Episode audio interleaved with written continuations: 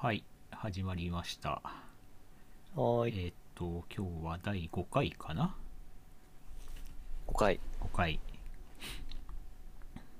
もうちょっとですね、10回ぐらいやると、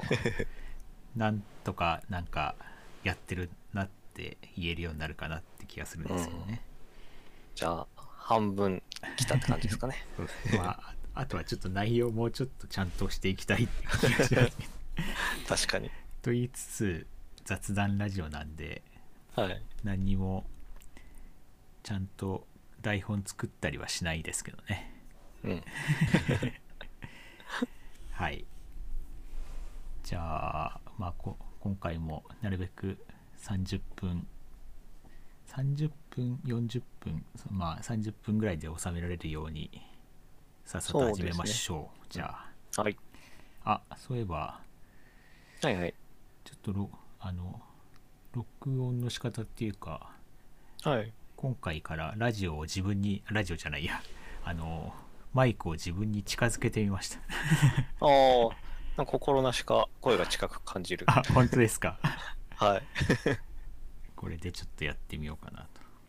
い。いいと思います。はいじゃあまず前半この2週間で気になった話題はいはい。たまにはじゃあ自分からいきますかはい。えっと僕はですね本当にこれは直近っていうか昨日今日おおとといぐらいですけどあのはい。技術書店の次回の開催が決まっておお。サークル参加の募集が始まりましたねうんうんうん。どうします何かおネタはありますか応募しています まず何かネタが欲しいですよね。今やるとしたらまあその技術争点に沿ってるかとかその審査落ちるかもっていうのは分かんないですけど、はい。あのまあララジオの話ですかねああ、確かうに。いいかもしれないですね。まああとはその実際審査審査っていうか申し込み通っちゃったらはい。書く時間あるかなっていう心配がありますよねそれは審査が通ってから考えますかまあでもオンラインなんであオンラインっていうか、今回はハイブリッドでやるらしいんですけど おお、そうなんですね。そうみたいですね状況を見てって書いてありますけどはい。でもまあオンライン側だけ参加とかできるのかなちょっとちゃんと見てないんですけどはい。それができるとしたらあのはい。あの最悪落と落とすっていうかその本本ができなかったとしてもさあの、はいスペース確保しないっていうのができればあ なんか確かにそんなに迷惑はかけないのかなって思いつ つあ。まあでもやってみた系の本ってことですかね。そうっすかねなんか書くとしたら他にネタありますいやー、パッと今は思い浮かばないですね。あれじゃないですかあの AWS の資格受けるまでの道のりとか だいぶゆるゆるやってたからな。最後 の1ヶ月だけ本気出す感じでままあまあでもそんなのもありかもしれないですね。そうですね僕が取ったの前だけどまあどんな本参考にしたかとかうんうん。なんか書いてもいいかもしれないですよねそうですね。じゃあ SP ラジオではい。サークルさんあの申し込みしてみますねはい。えっと日にちがね7月10えっとあオフラインが7月11だなじゃあ11の日曜日で、オンラインが10日から25日までもう長いですね。 15日か2週間ぐらいかうん。前が正月だったからそうっすね前もでも何日間かやってましたけどね同じぐらいだった出たのかな忘れちゃったけうど、ん。はいでちょっと前一緒に行ったじゃないですか。はいはいはいあれ、結構前ですもんね。あれ去年のわけないからその前19年18年どっちかだよねうん。そうですね。なんか春ぐらいに行きましたよね、確か。はいはい は春でしたっけ春だあ、ったっけ違いましいたや忘れちゃった確か春だったような。なるほどねはい、そんな話題がありつつ、もう一つはね、はい。もう一つはっていうか、どれにしようかなってとこなんだけど、あれにしとこうかな。あの、ノーコードでなんか言葉はちょっと前から出てきてるじゃないですか。はいはい。それのなんか記事があって、アップシートオートメーションですかこれだいやそれった Google Google のやつですよねあ、そうですそうです。ああそれ僕も見ました それそれ何でしたっけまあなんか、あの、自動化してくれるやつですよね。レシートの読み取りやメールの自動送信などまあまあはいそういうことか、なまあそういうツールとの、はいなんかど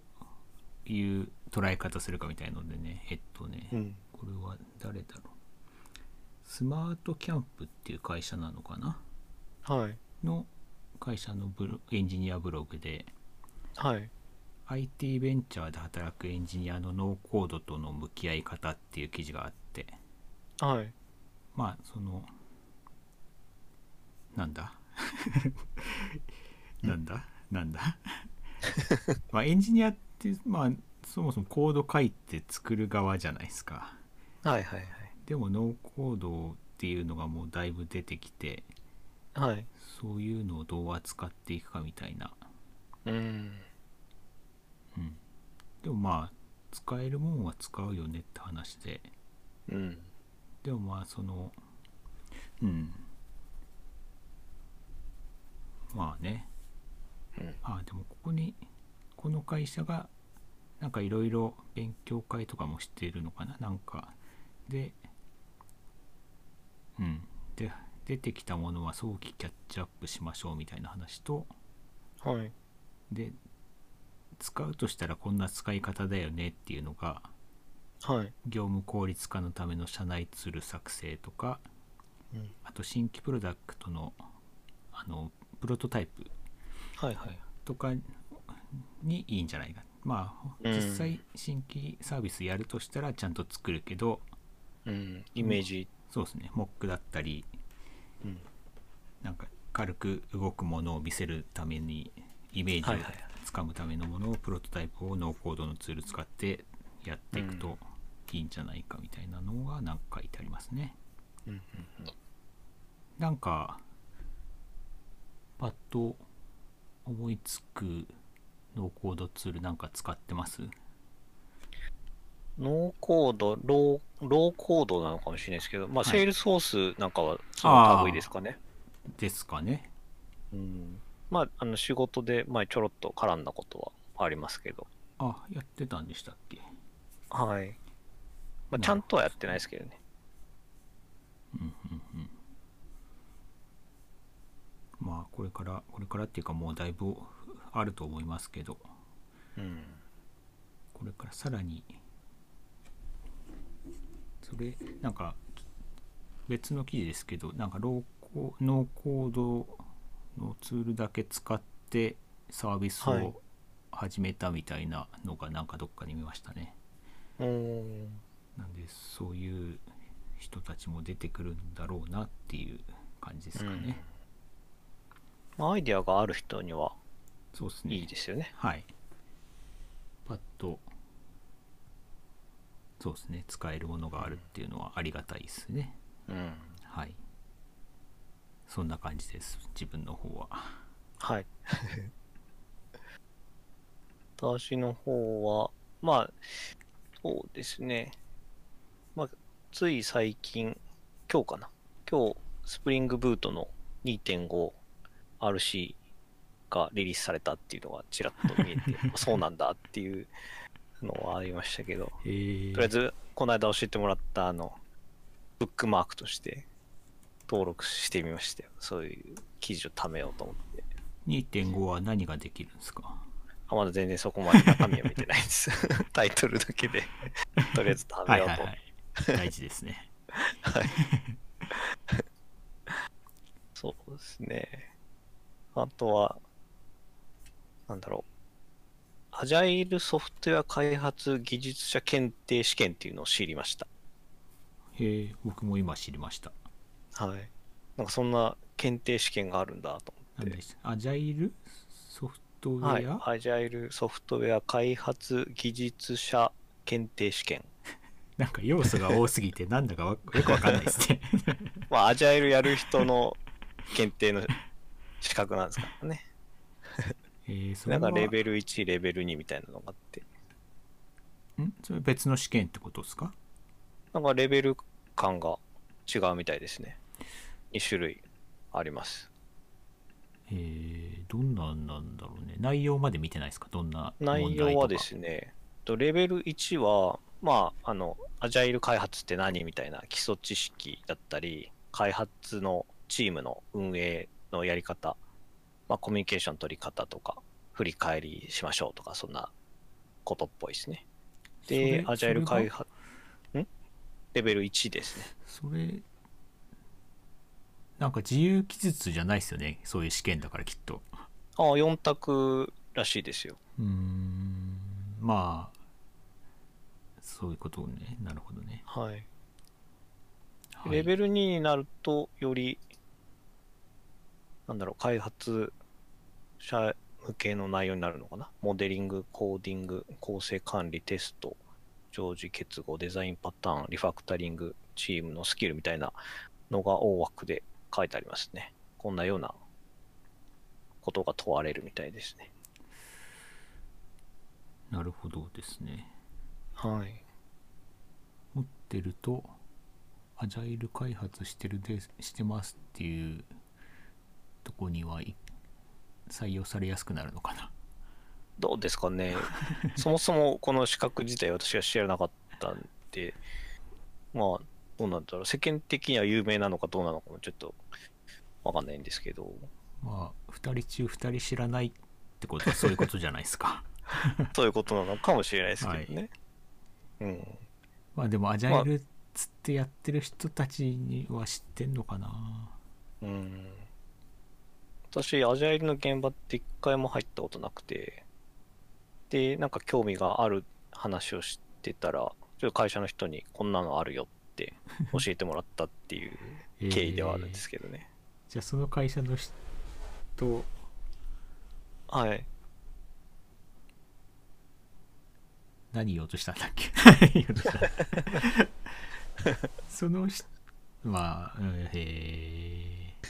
じゃあそそれそこそこ知ってる人は知ってるんじゃないのかうーん、ですかね。ななるほどはい。あ、そんな感じです。はいじゃあ はいじゃあ気になった話題はその辺にしてはい。今回は今がね今が13分おちょうど折り返ちしょうどだはいはい。じゃあ後半の話題いきますか前回できなかったからわかりました。後半の話題はえっと何でしたっけエンジニアの評価そうですね。どう評価うんどんな話がしたいかとかありますあーどんな評価制度がありますっていうのがちょっと知りたいっていうのと、どんな評価だったら、なんだろう、満足するというか、いは納いはい得いくのかなとか、はいその辺ですかね。なるほどですねでもまなあ、んか評価する側、される側の話とかもそうなでんかすちょっとね聞いてみたいなっていうところではありますけどね。その辺聞いてみたいし勉強したいしそうっすねうん話したい内容ではあるけど、二2人とも SES 歴が長いじゃないですかうーん、私は SES しかやってないんですけど。けどまああのこの業界入る前は別の はい。価値,、あー価値観だったわけじゃないですかそうですね。確かに。でこのそうなんだよねで SES 的な観点で言うとさはい。あのうちの会社もなんかそういうのを歌ってたりするんですけどはい。例えばそのフリーランスではい。この人がフリーランスになったらいくら稼げるかみたいのがはい。その人の評価だみたいな、うー。うんん、市場価値ですかそうそうっすで、まあ、それが単価であり給料でありになってくっていうのもあるじゃないですか、結はいはいはい。でまあ具体的な金額出すのはあれなんでややめときますけどはい。例えば 10, 10年ぐらい業界にいるとしたらそれなりのまあふ10年やってフリーになってって言ったはらい多分それなりの単価うんでもそれも難しいんだよな スキルセットによるからね そうですね。はい評その会社でいう評価っていうのとはい。エンジニアとしての評価っていうのはまた別軸かなと思ってますます、はいはいはい。はい。でエンジニアとしての評価で言うと、なんだろうねその SES とかさうん。まあ結局一緒なのか自社サービスでも一緒なのかそのなんだろうドメイン知識がさはい。エンジニアは必要なのかみたいな話もあるじゃないですか。はいはいはい。でもそういう業務知識とかみたいなドメイン知識とかないとうん。いいサービスは作れないよねっていうのは、でもいいサービスを作るのはエンジニアの仕事なのかっていう話も でもふうん使用業務知識ゼロの人にこういうことがしたいですって言って、はい完。璧なシステム作りましたうって言っんたらまあエンジニアとしての評価は高い気はしますよねうん。しますよそうねその完璧なっていうのは、モデリングもしっかりそのドメインの知識がそこに詰まってる、かつ分かりやすいとかそういったことですかね。いや事業として求めてるものが完璧に作られてるっていう意味で言いました今のはうーん。なるほど。でもそれそういう意味だとまたエンジニアとは違うのかエンジニアとしてのかの評価で言うと求められたシステムがちゃんと作られるっていうのは大前提で当たり前でうん。さらにそのシステムの中身がはい。どうかって話ですよねきっとエンジニアとしての評価ってなると、うん。はいはいはい。エンジニアとしての評価って言い切っちゃまずいよなでもな それぞれどんなことに興味があるかまあバラバラじゃないですかはい。その業事業会社とかに入ってエンジニアややりたいって人はその事業も含めてやりたいかもしれないからそのうドメイん。ン知識もふ含めて興味がある人たちだとしたらはい。単純にエンジニアリングだけで評価ししていいのかなって気もするじゃないですか。そのドメイン知識ゼロでも、そのエンジニアリングとして、その精度の高いものができるかできないかでいうと、そこはできると思うってことですかね。前提として。まあできるんじゃないうん。できなさそううーん、まあ、その、なんていうんですかね、その、モデリングの部分で、そこはどうなんだろうっていうところは、多ち分ょっとそこって多分あれまたあれでそのドメインって何を指してるかっていう意味なんで僕が言ってるのは業業務知識のことを言ってますねはいはいはい。はいその業務知識を、こう、システム化するわけですよね。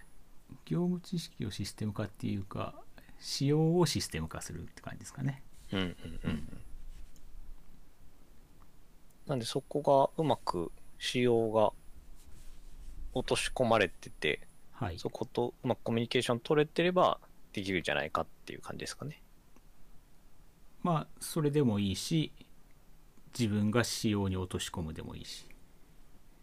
業務知識がない状態で、はいそこうまいこと落とし込めますかね。そのなそれそのヒアリング能力とかも含めてってなるんじゃないそうする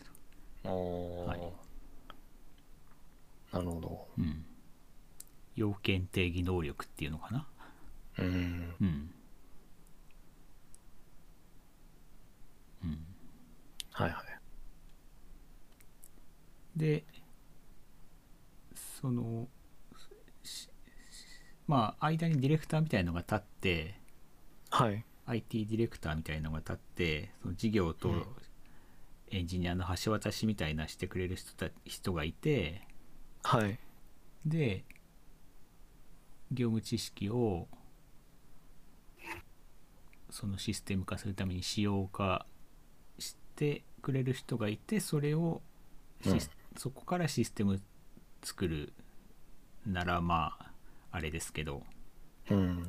そのディレクターみたいなことも自分で巻き取るっていうのもまあエンジニアできるってなったらエンジニアとして評価は高いんじゃないかなそこも含めエンジニアリングっていうことですかね。うんはいはいはいはい。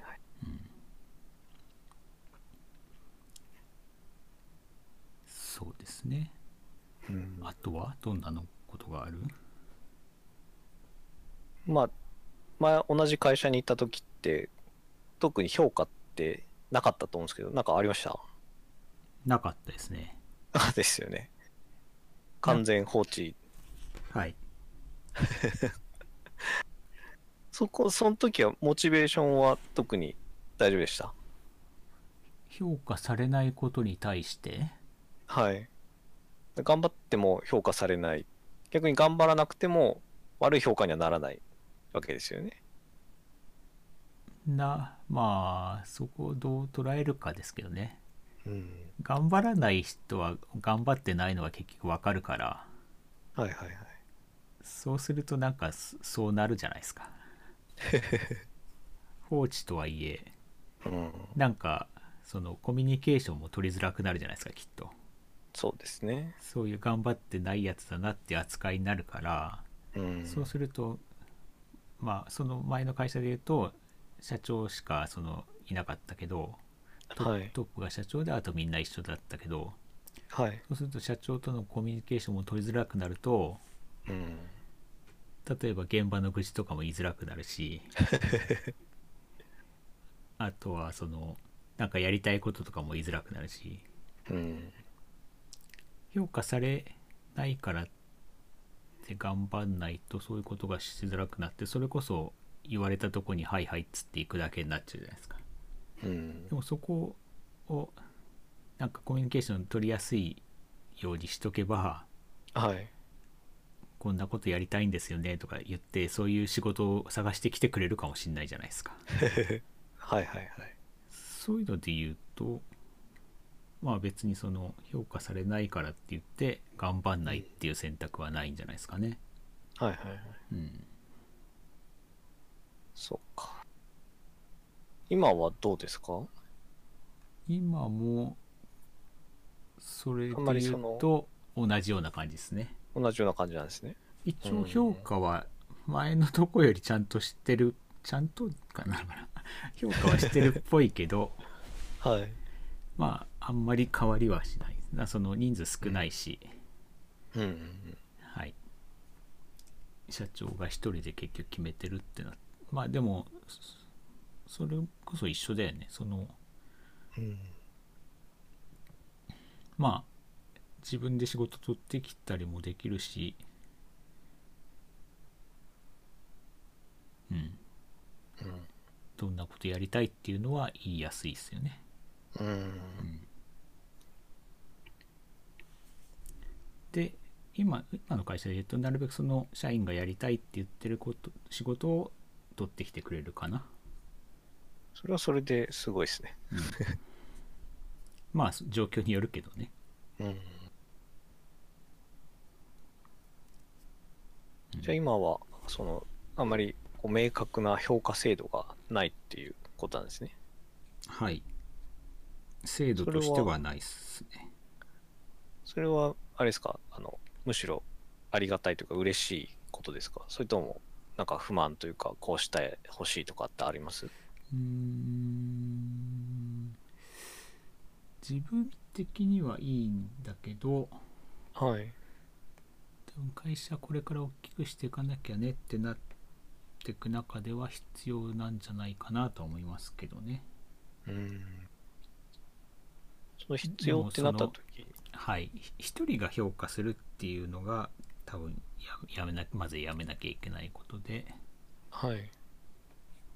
かなと思ってるんですよね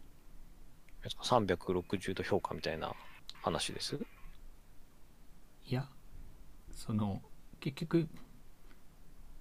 まあどういう評価するかにっていう話とにもなるんだけどはい。一人が社員全員見切れないじゃないですか結局はいはい。ねだからなんかちょっと不満が出た時にちゃんと評価されてんのかなっていう不満が出やすくなるんじゃないかなと思ってね、うん。うん、そうするとでやっぱりそのけ役職その人数で役職がどうのこうのはまあ置いといたとしてもはい。まあ管理できる人たちをちょこちょこ置いていく形になるのかなって感じですかね。うん。でその人たちがちゃんと評価して逆に言うとその評価すはるい人たちも評価しなきゃいけないから、うん。そこは逆に評価される側が評価するみたいなな 何言ってんのか分かんないかもしれないけど 結局その何か所か拠拠点じゃないけどそのお客さんとこに行ってるとして、はでい。管理者つけてメンバーは1い人2人ぐらいずつつけるとするじゃないですか。はい。でその管理者はメンバーの評価はもちろんするんですけどはい。管理者の評価はやっぱりメンバーにしてもらいたいなと思ってて、おお、うん、はいはい。この管理者の下でやややりたくないですっていうのを言うあ言葉がもうのし出るとしたらうん。その管理者の評価は下げなきゃいけないじゃないですか、はいはい。うんまあ、そういうのも含めてねうん。あとはその管理者としてはまあそのなんか目標とか立てるんだろうなとは思うんですけどね、はいはい。ううん。ん、そうですよね。うなるほど。どうですかあの今の会社の評価はそれこうそんそこそこな規模の会社じゃないですか今ってそうですね。まあ、やっぱり SES ってどうしてもこう現場に出るのが、まあ、基本的な働き方だと思うんですけど、はいまあ、先ほどのお話のように、その現場にチームが出てて、そのチームのまあリーダーというか管理者がメンバーを、まあ普段の仕事ぶりを見て評価するっていうのは、はいまあある程度評価される側は納得感はあると思うんですけそどそ、はいどこの現場もそうというわけではなく、やはり本社側にその上長がいて、で、その上長がこう現場サイドのメンバーをこう評価しなきゃいけないみたいなケースも、まああるんですよね。そうなった時うんにやっぱりこう、距離としては一緒に仕事してないから遠いじゃないですか。それはあまあまあはいそうですねはいはいはいはいそれはなんかやっぱ難しいなっていうふうには感じますね。それもし僕が仮にはい。その上長のの上司だったとすると、はい。その上長の評価下げますねそれは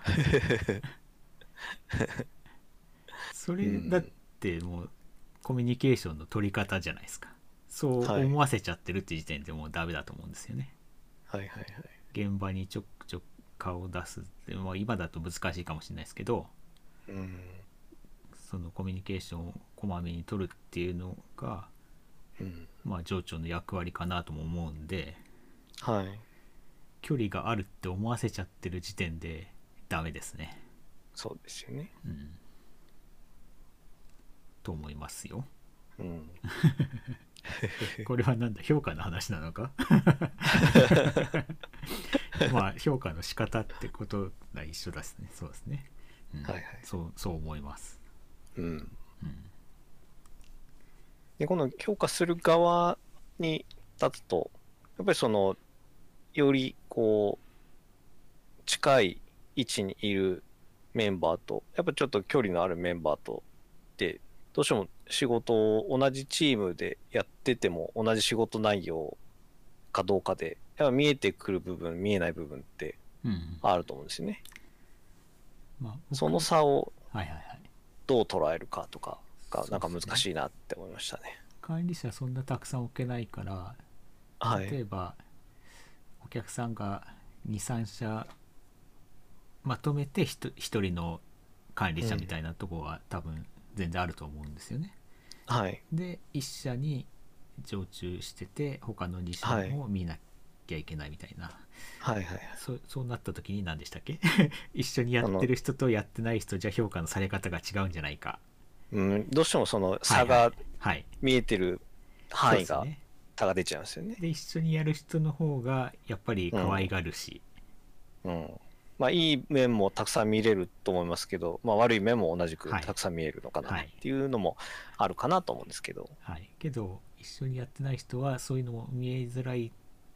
から評価されにくい、はいうん。評価まあさ逆にそのいいとこだけしか見えなくて高い評価になる可能性も、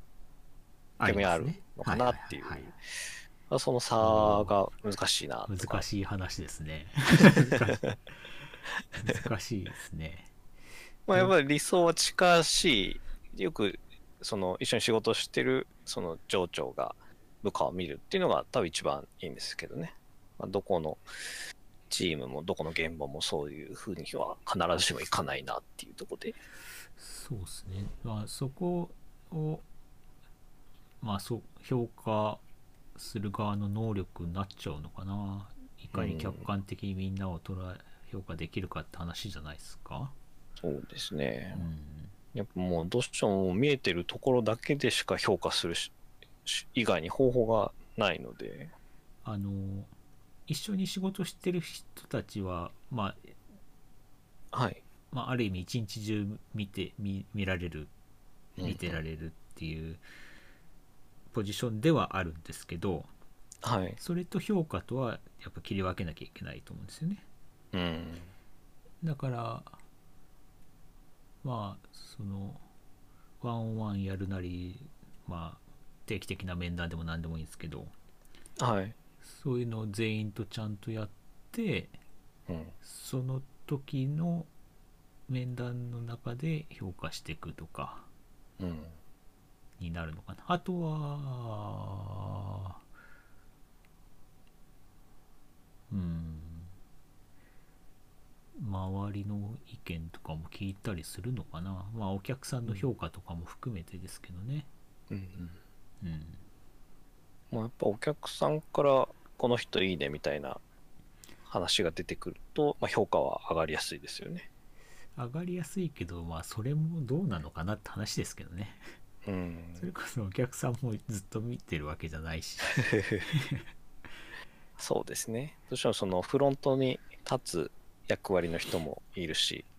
その作ることに専念して、あまりお客さんとやり取りしないっていう役割の人もいるんで、そこを まあ全部お客さんの声だけで決めるのも、まあそこは間違ってるとは思いますけどね。でそのお客さんにしてもそのそのはいうんそのよくコミュニケーション取る人をあげる人もいるだろうしはい。その黙々と頑張って毎日ちゃんと来て る人をあの子いいねっていう人もいるだろうしはいはいはい。だからそこだけっていうのもねうん。難しいです ね。そうですね。まあ、今まで一切管理されずに放置されてた会社から ガチガチに管理される会社にい行ってでまずは自分の評価をどうしたら上げられるかっていうところから今度はメンバーの評価をしなきゃいけないっていう役割になってはい。でちょっとどうなんだろうなと思ったんで今回ちょっとなるほどねテーマとしてどうかなと思って上げてみました結論としては、 はいみんなフリーランスになろうってことでいいですかね。そうすればもうもらえるお金が全てなんで。っ全てていう感じで。無理や り締めますねって感じで35分なんでおいい感じですねなんかはいはい今日は配分的にいい感じでしたね意識しましたよね時間意識したけどそまあまあねま あこんな感じでいいのかこんな感じで前半後半やれば30分ちょっとぐらい30分、はいはい40分で終わるのかうんはい他何かあります大丈夫ですこれここからまた雑談で30分40分になっちゃうと 思うんで一回切りませんかはい、 じゃあ今回はこの辺までということではい次回はさ来週再来週再来週はもしかしたらやんないかもまあ一応平お日かゴールデンウィーク明けぐらいですかねまあ人によっては真っ只中かもしれないですがでもあそっかそこできそうだからやろっかって話になったんでしたっけ忘れ確ちゃかったそこは6日だよねそうですねあ6日7日かあの金曜だから金曜だかあられ7日か予定入ってなかったなんか予定入れてき言まっすてたよ。あ、あれあ、そっか。なまあ、他に予定あったら前後させはいはていやりましょう。そうですねはい、はいじゃあ、また次回ということで、今回は終わりにします。はい。はいありがとうございました。ありがとうございましたはい。さよなら